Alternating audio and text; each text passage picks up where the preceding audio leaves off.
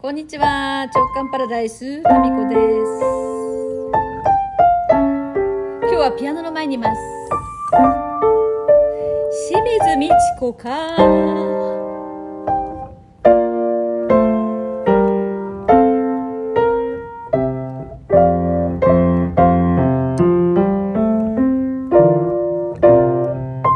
難しいな。弾きながら喋るってね。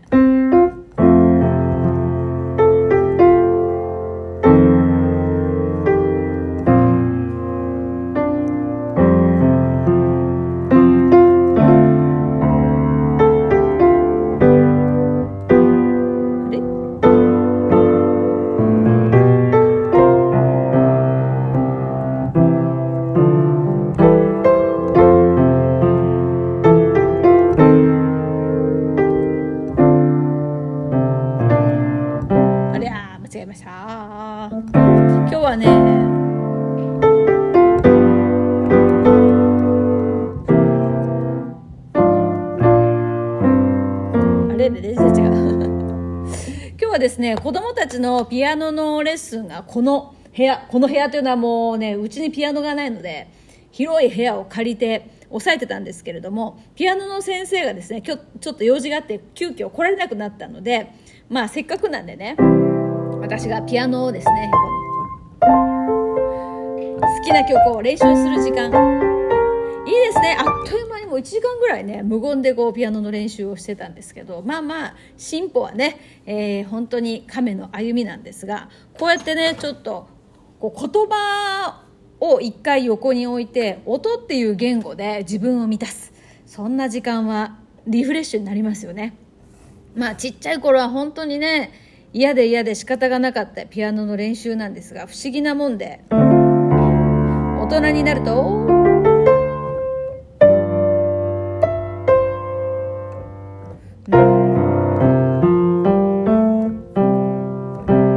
喋るか弾くかどっちかにしろって感じですよね。本当難しいよね。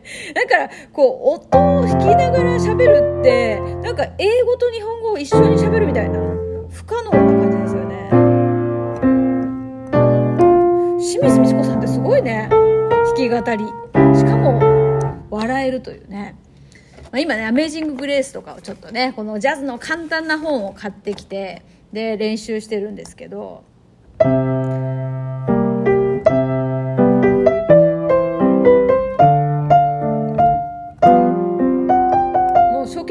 こう弾けるぐらい簡単なやつ。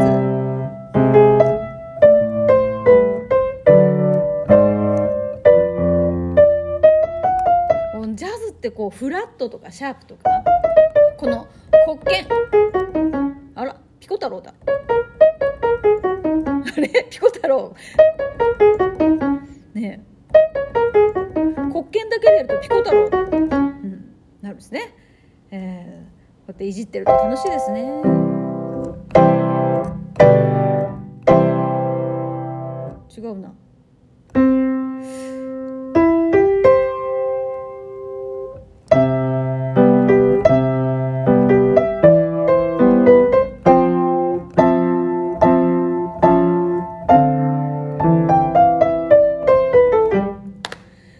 いやいやいやこうやってねあの大人になっても遊べるっていうのは子供の頃このピアノのね楽譜を大体読めるようにピアノのね練習をする中でできてるからなんですよね。そこはね本当にねやっててよかったですね。この楽譜が読めるという。ま難しいのはね和音とかちょっとわけわかんなくなりますけれども。うーん。それはやっぱり子供の頃何でもこうやってみてちょっとかじっとくだけでも後々ね楽しめますよね。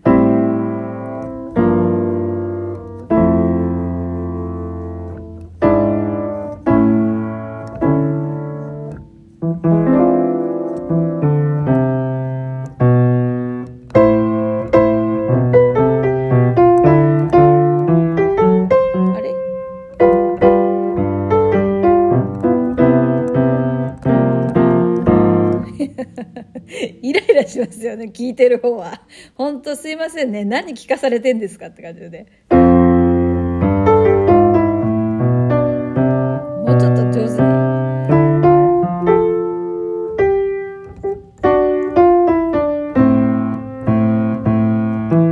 いや家はね電子ピアノなんでやっぱ感触とか音色が全然ちゃいますねこれね。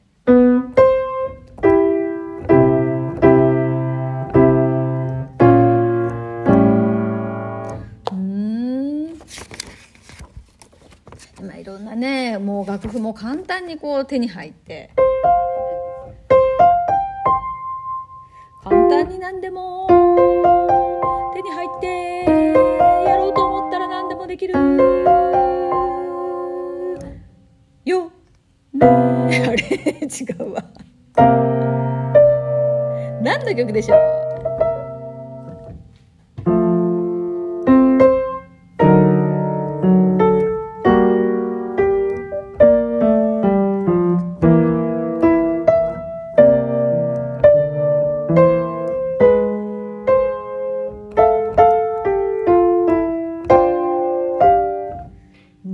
たりもったりしたちょっとね星に願いをですね。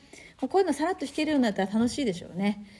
まあこのねピアノはうちその電子ピアノしかないんですけどここねあの市の公共施設なんですよ。でそこのお部屋をですね、えっと、午後借りて1500円ぐらいかな。でピアノが1時間これ440円ですかね。そしてこの空調を入れると1時間100いくらというふうにだんだんこうオプションオプションでまあ費用はかかってくるんですけどでもまあねなんかあのちょっとどっか出かけるよりかはこうやって場所はその近所だけどなんか音がある世界にこんなにかあの安くね行けるなんて面白いじゃないですか。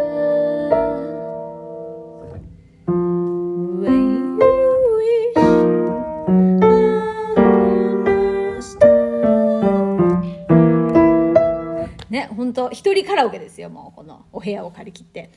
いや本当春日市のね、この特権をね、使い倒してますね。春日市。福岡県春日市なんですが。まあ、ピアノの後はですね、今度は、午後から、ここのホールで、なんかコンサートがあるので、それを少し聞いて、チケット買ってたのをね、忘れてたんですよ。今日ここに来てね、ずらーっとこうなんか、あのスタッフの方たちがホールの前にいてですねあそういえば今日買ってたわと思って。でですね。でその後はもう夜はここのトレーニング室でねもう今日のジャージ持ってきたんでねジャージとシューズもシューズ持ってきてすごいもうなんか一日中ここで、えー、時間がね楽しく今日ヨッシが休みなんでね子供たちをもう本当押し付けて出てまいりました。ね、一日中ここにいると。しかもさトータルでそのあれだトレーニング室も2時間で440円なんで一日もフルに遊んででここの1階にあるカフェでコーヒー飲んだって30004000円ですよね。いやー最高ですね。空いてるのよ。それでまたこういうね何ていうかねおしゃれでも何でもないですからね。空いてますね、えー、満喫ですよ。本当にあのご高齢の方が多いかな比較的、うん。まあそういうことでピアノです。あそろそろ。でここを片付けていきますかね。そういえばですよ。昨日ねあのネットフリックスあのログインされましたみたいなフィッシングメールが来てましたよって話してたじゃないですか。いやあれねあの後ネットフリックスにログインしてですね。であの他のところからアクセスされてないかどうかっていうのを履歴が見られるっていうのがあの機能があって見てみたんですね。めっちゃインドから不正アクセスされてました。だからあれはフィッシングメールじゃなくて本当にネットフリックスからの警告メールだったんですよ。であそれはやばいと思って、すぐ夜のね、8時半ぐらいだったんですけど、あの、カスタマーセンターに電話して、で、対応していただきました。すっごい丁寧にね、あの、やってくださってね。で、まあ、カード情報とかそこに入ってるんですけども、その、下4桁しか見られないので、そのネットフリックスのページからカード情報が盗まれるっていうことはありませんっていうことをですね、安心してくださいみたいな。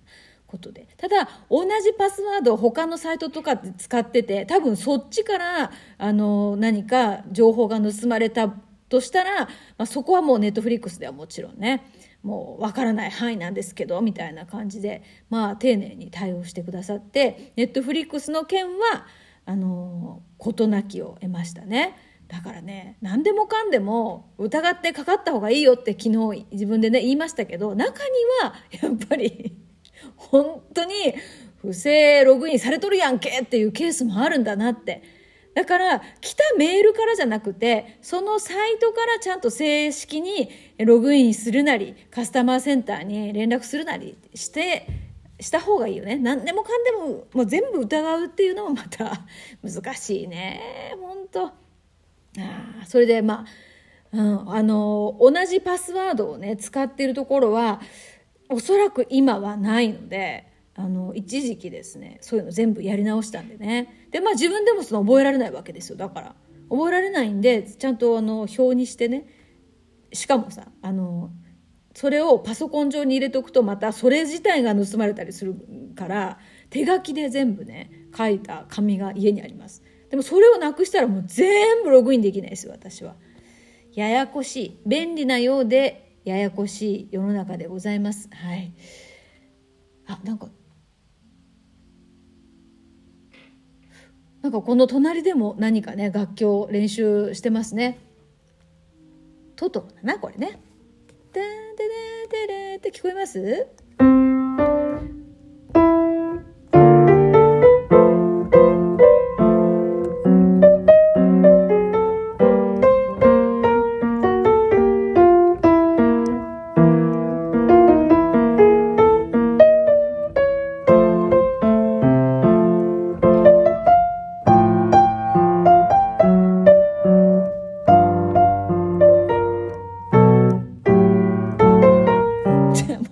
ない感じですけども。じゃあ今日はこの辺で。さようなら皆さん。素敵な午後何だったんだこの会話。